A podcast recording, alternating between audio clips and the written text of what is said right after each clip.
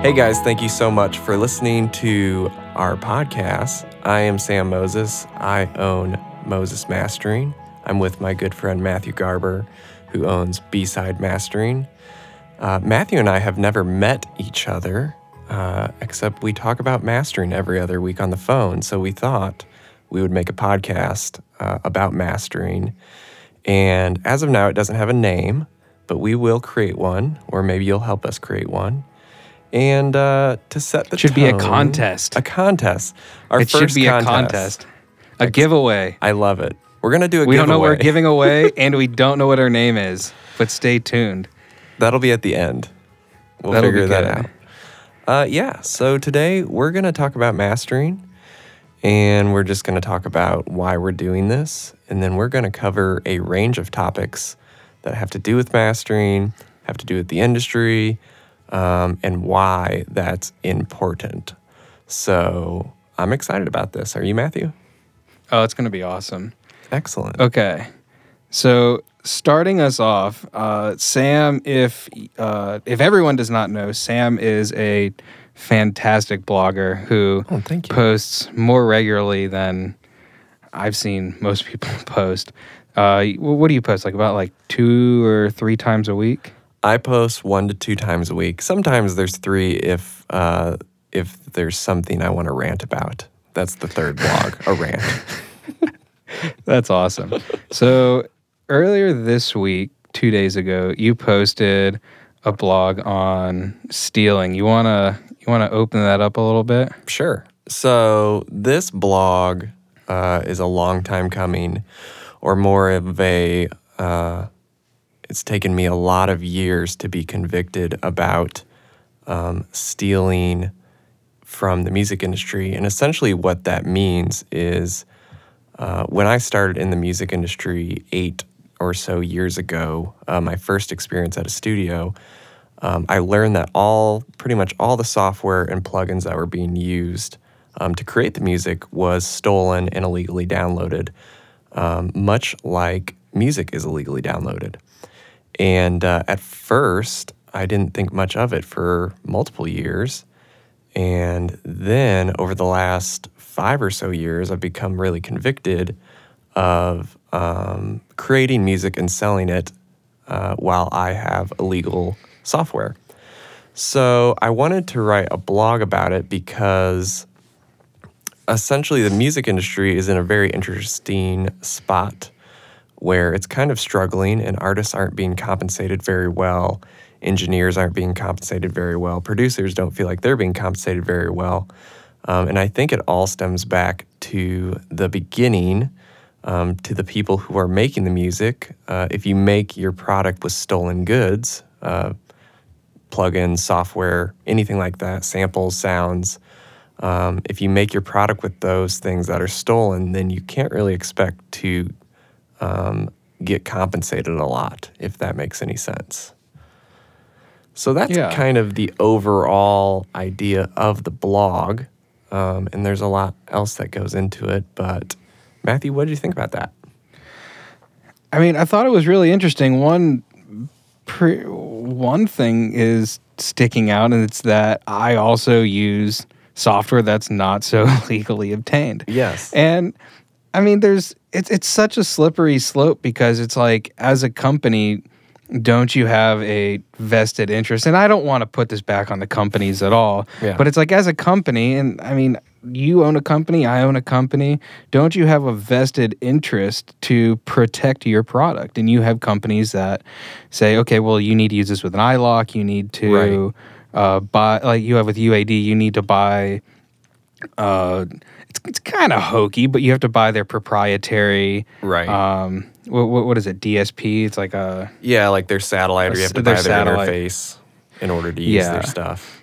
yeah, and so it's like they've protected their product in those ways, and you can't find them whether you're going on Pirate Bay or wherever. Right. Um, so I, I don't know. That's kind of that's kind of my rebuttal, but also it's like you know I really wanted to cut my teeth in mastering a couple years ago. Yeah.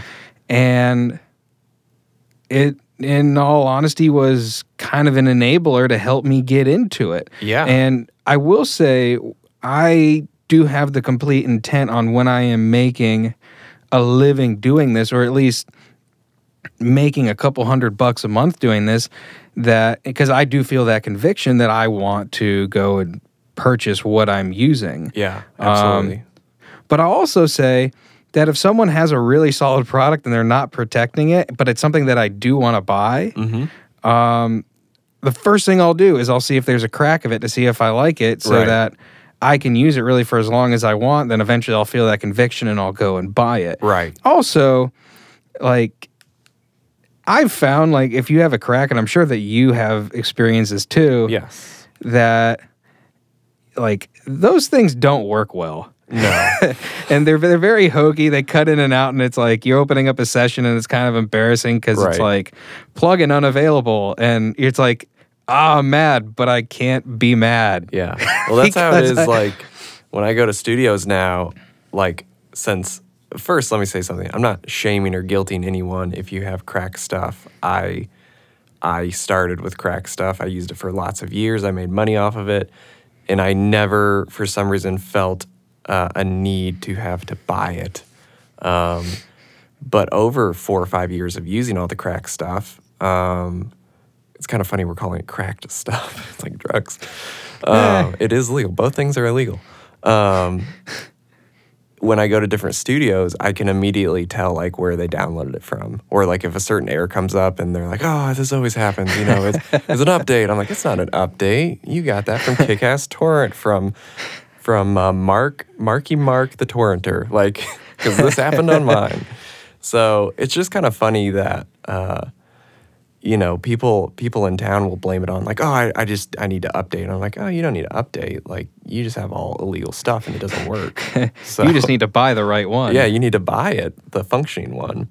So that's funny. that's kind of interesting though because I've heard in my research of doing this blog and kind of before, like a lot of cracked stuff is basically be- uh, like beta format of plugins and software.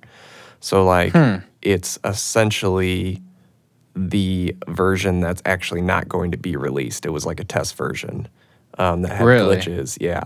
So that's how like a lot of the logic crack stuff that comes out is actually the versions before it actually, you know, before Apple sells it. So Wow. there will be there will be features um, because I know this because I used to steal Logic and then I bought it a while ago, and um, you know supposedly I'm on the same version and uh, my cracked version looks different. so there's things missing in it. Um, so yeah, so that's you know that's a whole other part is like you're probably getting you know a 75% of of what it actually sounds like. Um, and in audio, that should matter, you know, I feel like.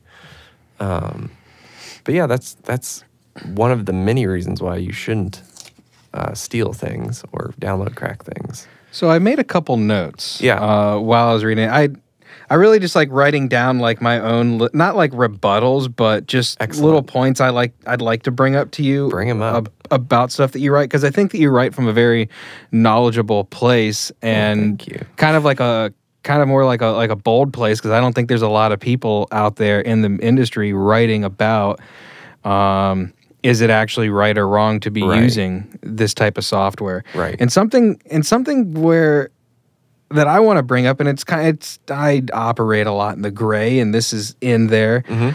It's uh you have like in most cases, I'm glad that I downloaded a crack Okay. because it's like say that I downloaded like all of Wave's cracks, which are Yeah. easy to find, Right. And like like subsequent cracks after that. Yeah. After like they release new software, it's like, oh, here's the new one because they Right. didn't protect the new one. right. Um, they uh, they modeled the Abbey Road like plate verb and stuff like Right. that, and it's like, well, okay, I'll just go look for that now. Right.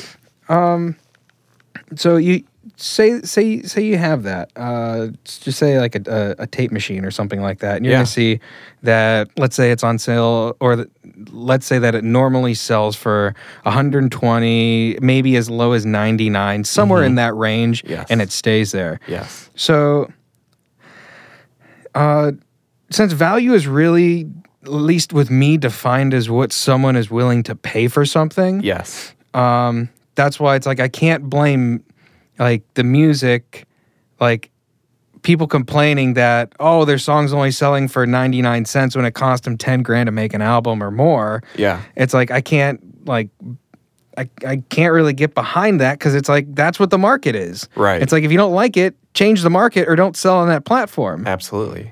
I can't feel bad for you because the market is what the market is like the market's not going to change unless you make it change and i Right. actually don't think that artists understand actually as artists how much power you do have to change something Right. Artists or to so ask for power. something in a different way. Right. It's like there's other ways besides digital to make money in this game. Yep. Um, so okay, so back to the plugin. So normally sells for $120. Let's say it's a tape machine. Yeah. And then the plugin company has a 24-hour sale to where the plugin is on sale for $26. Yes. What does that do to the guy who just bought that plugin yesterday for $120? Uh, that makes him go on Gearslutz and do a, a five paragraph rant about. It. But I think that's a very like important point though. I know it's it's a great point, and that's why for a long time I didn't buy anything because every Black Friday the Wave stuff would be eighty percent off, and I'd be like, yeah, well, eighty percent off is practically free, so I'm just not gonna buy it. it's still too much, you know. Yeah. And kind of like for people that are holding out, uh, I think plugins eventually will basically be free, you know.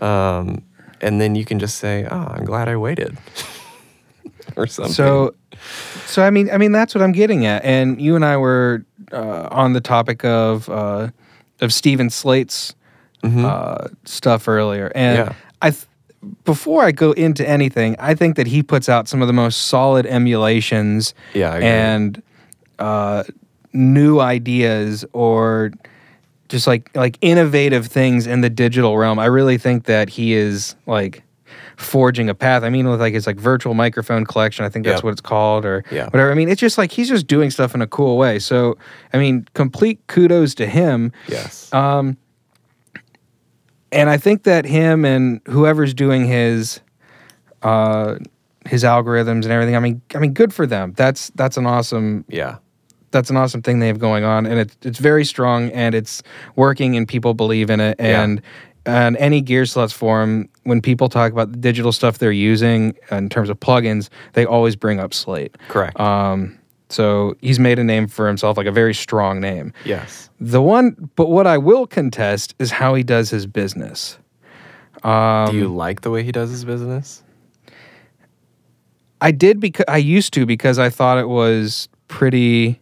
Um, I thought it was pretty reputable. I thought it was pretty honest, and not saying that it's dishonest now, but I don't think that it's as honest as it once was. Yeah. Um, I tried looking for my old receipts uh, when I bought stuff from him, and I can't find them. But I own a handful of his stuff. Um, I know I own the I own the tape machine. I own the mix rack. I own um, the series of bus compressors, um, FGX. If I didn't say that already, and Yeah. I really, I really like those. I, I really enjoy them, and it's down to a point to where it's like.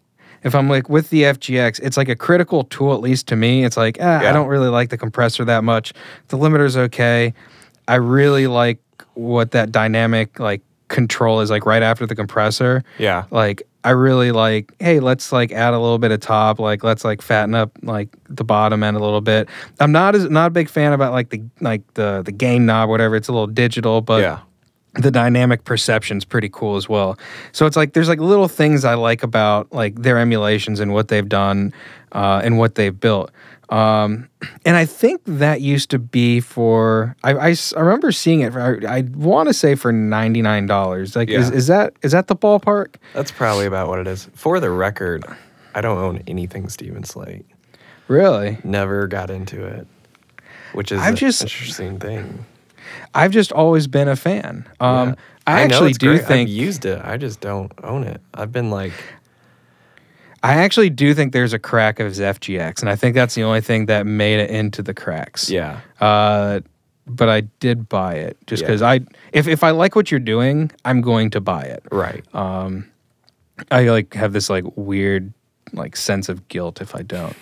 Um, so I'm trying to navigate his website while talking. Um, so yeah, the the one thing that I don't like is, and it, but it was great marketing is going to the whole everything bundle, Mm, yes. and it's you could buy.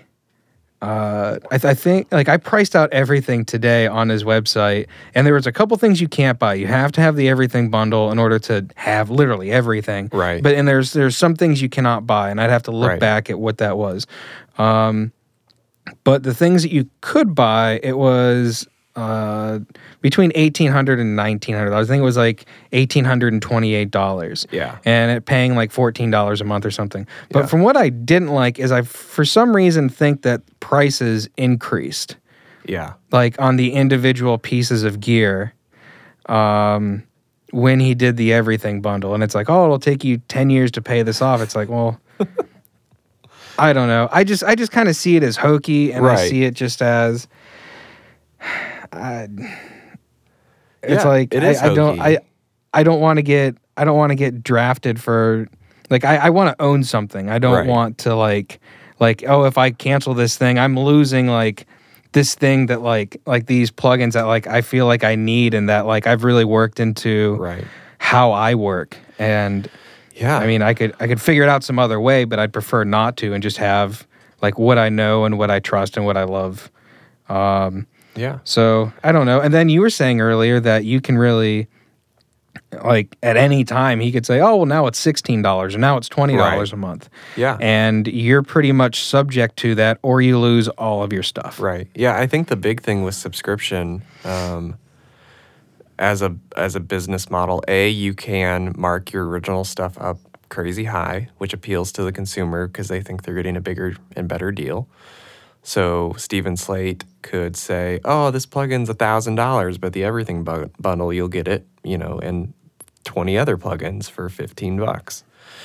and that's a good way to market. Uh, and then the other, the main thing I have an issue with with subscription is that it's essentially devaluing your product and your brand. Um, in that you're training your audience and your consumer to expect a product or all your products in this case, which is crazy. It's everything they do from now until forever. So he claims now um, you will get for this price that supposedly will never change, um, except that it can change, um, which is a different story.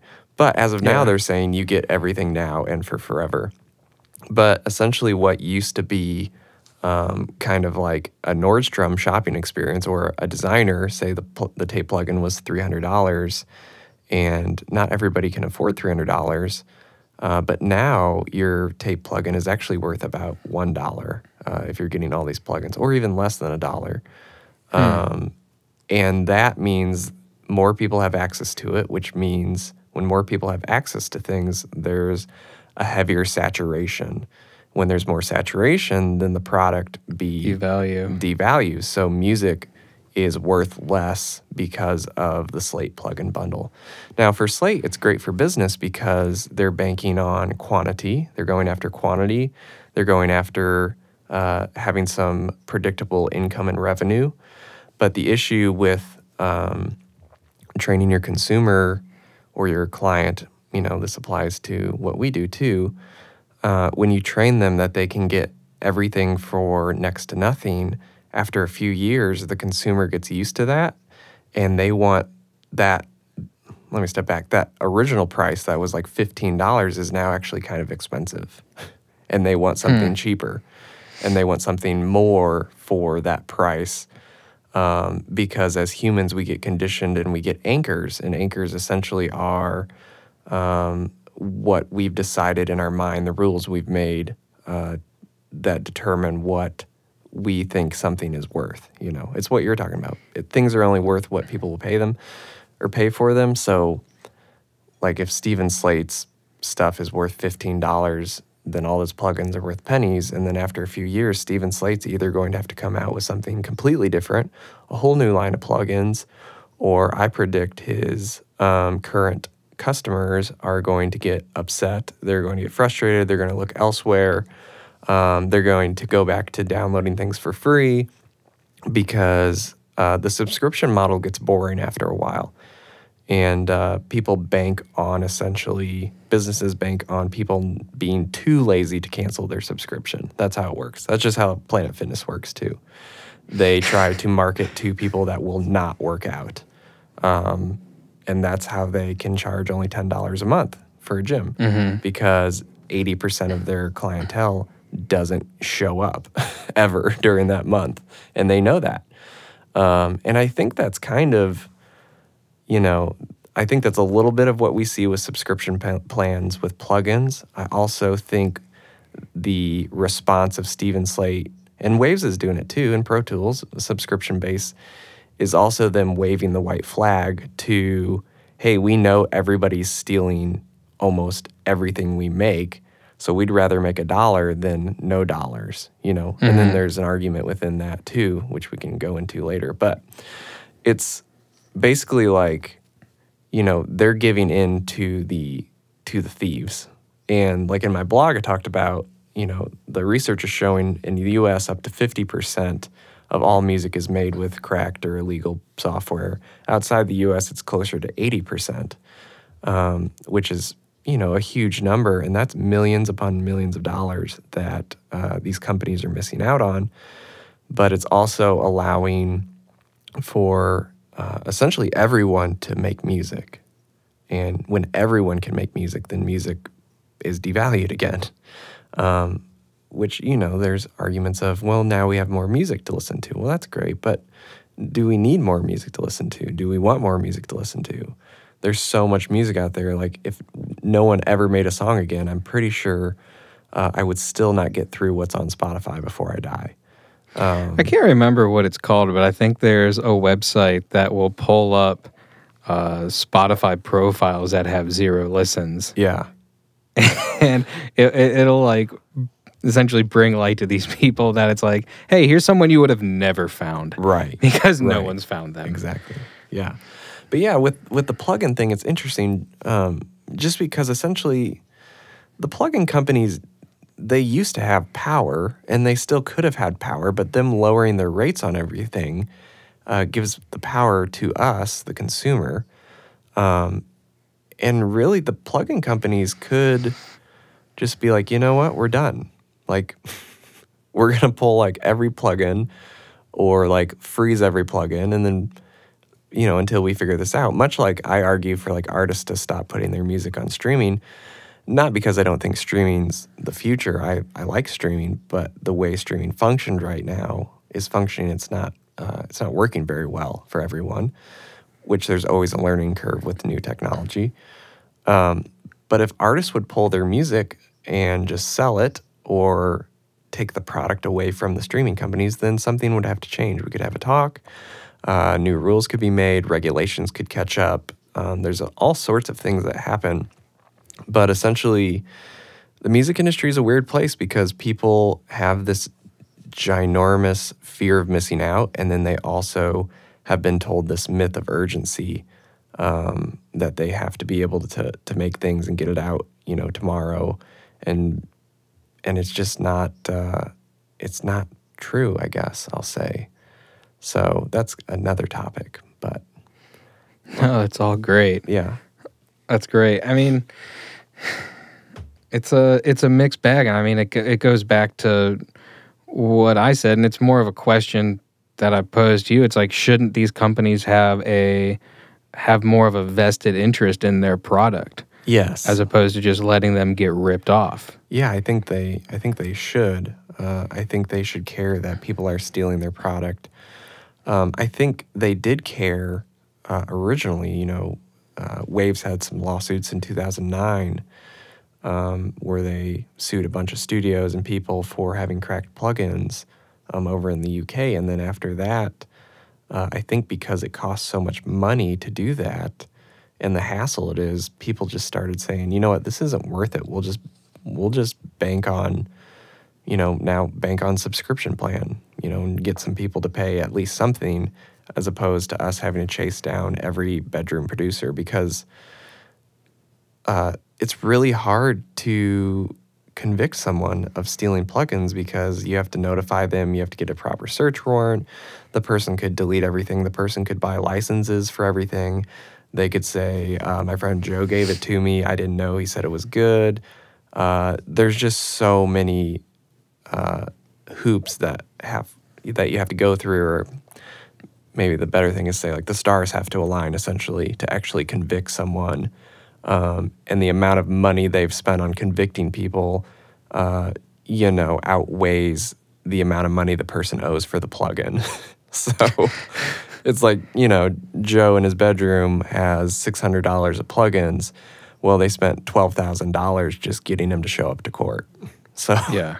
you know and it's kind of like well it's the principle that matters and i agree but you know when you're going after someone for money but then you're going to spend $12000 on it to make up 600 it's kind of like now this doesn't make business sense at all so Well, I mean, in in the other company that I own, I mean, one one of the one of the things we say is that um, copying is one of the most, um, it's one of the biggest forms of flattery. Yeah. and it's uh, we have a product that has been ripped off by people in China and a couple people in the states, and Yeah. it's like, oh yeah, you can say it's flattery and whatnot, but Right. it's it still sucks either way. Right. But it's like you know, I think it's more to be like reactionary uh, externally than internally, and it's like okay, well we have these people, so what do, we have these people doing this, so what do we do?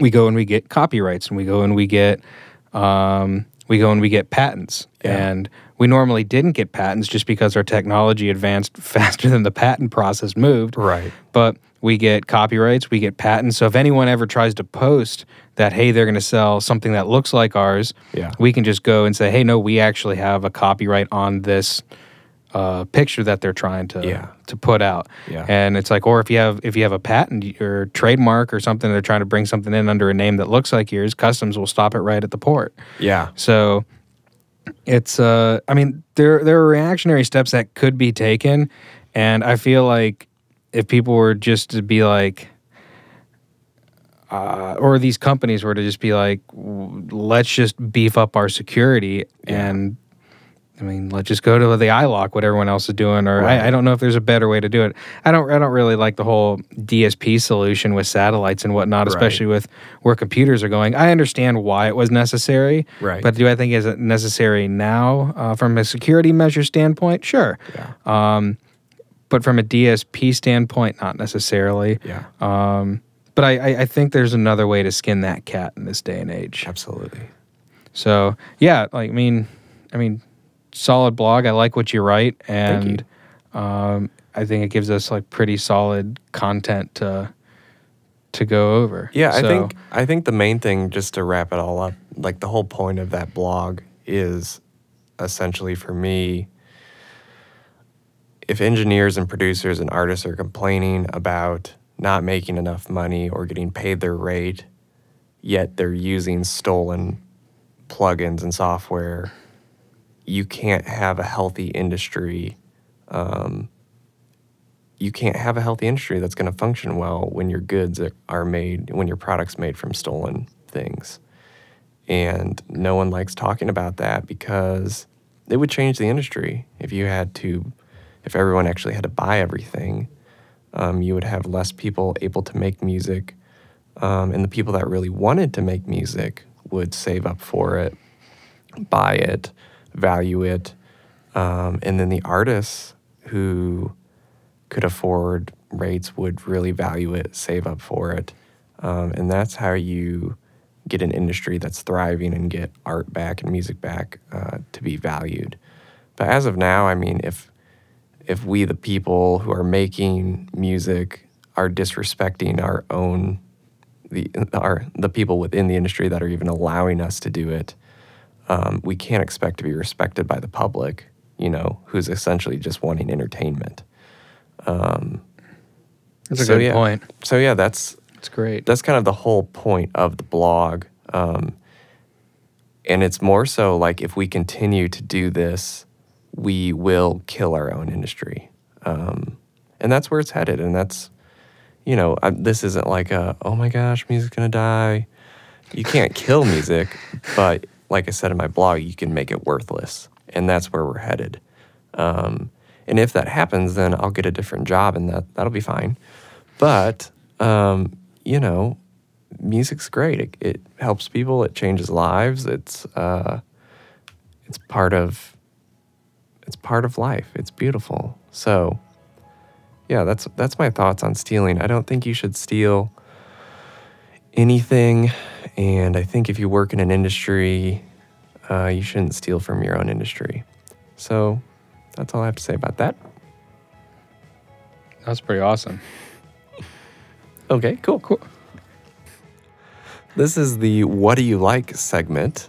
Uh, that's what we're calling it today. And maybe in post production, we'll think of a better thing. But let's talk about things we like with audio, Matthew. And maybe we'll talk about plugins since we just got done talking about that. So, what one do you like, person Matthew? each. One person. Yeah, yeah, one per person. One per person. Um, I'm trying to figure out how to pronounce this name. I downloaded their uh, their demo and I was kind of blown away. So I, uh, you can I spell actually it did- out if you need to.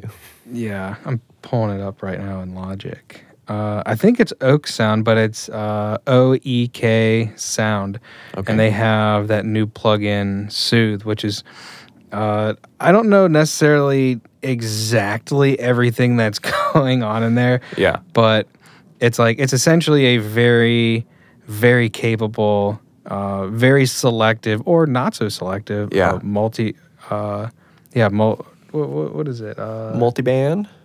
Yeah I think I think I think it's a multi-band Yeah. uh, it, it's kind of escaping me right now uh, of course when I'm on the spot I don't know I've really liked it it's helped me clean up a, a bunch of top end Yeah. um, that I mean, when, whenever you're going from mixing to mastering, of course, there's going to be a little bit of a level increase, or Right. in some cases, a, lo- a lot of level increase. And Yeah. um, normally, people aren't seeing or hearing uh, like what's what's something going to sound like at full volume Yeah. and right. full replay. Right. And normally, you're gonna, at least from what I've seen, you're gonna have a little bit more harshness on uh, on the overheads and Yeah. hi hats and whatnot, and Right. uh, perhaps with uh, some sibilance with the vocals and whatnot. So, um, yeah, that's primarily what I use it for. I've used it for taming a little bit of low end, Yeah. but I kind of, I. I, I've I've seen some like limitations at least as far as I've used it, but I Mm-hmm. really enjoy just how it like it kind of just tickles the top end and just Yeah. like just takes off like a little bit of harshness and like just what I need for it to do. So Yeah. that's what I like. The I, I think the company's called Oak Sound and it's called Soothe. So Okay. go check it out. It is 100% worth um, worth the money. I don't think it's too cheap either. Actually, let me let me go look it up. I think it's like 175 bucks. But We can definitely Uh, I was gonna say we can. 100. Go ahead. Sorry. Yeah, 149 euros. So I think that's like 175 US dollars. Yeah. But if nothing else, go try the demo and it will it'll blow your mind. If you go too far though, you'll hear like this like quantizing Hmm. and you'll it, it's it's I mean it could be cool like from a mixing perspective. Yeah. Excuse me, but from a mastering perspective, it's like ah, I'm trying to like affect this as least as I can and I feel like this operates inside of that realm of like uh, the least bit I can touch something. Yeah. So, yeah, I I've really liked it. I've used it on practically everything since I've gotten it, Yeah. and it is insanely versatile. So I highly recommend it. Oak Sound Soothe Audio Processor, That Dynamic. Resonance Suppressor for high for mid and high frequencies. That's what their website says. Awesome. So That's I like cool. it. Love it. So what about you, bud? Uh, so I want to talk about the Overstayer MAS. Uh, it is a hardware unit, not a plugin. Um, and essentially, for many years, I was chasing a uh, out of the box console sound, which is a thing. Um, consoles do sound different than plugins. Um, and so I had clients that essentially would come to me and say, like, hey, we just want it to sound warm and rounded like tape or like a console, uh, even though we made this all in our bedroom with digital stuff. And I would say, okay, sure. So uh, I had enough requests w- with that. And probably about 80% of what people tell me is they want something warm, round, or gluey, or something like that, um, is what they expect mastering to do. And I finally learned that that meant analog uh, type sound, harmonic saturation. Um, one of the things we love about analog is crosstalk uh, within a console, and that kind of gives it its stereo image and width um, a lot of the times too.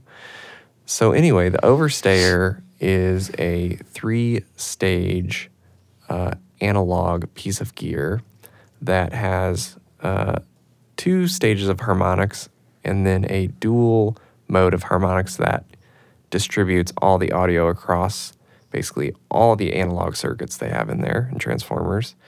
And I'm probably saying a few things that are wrong, but you can read the manual.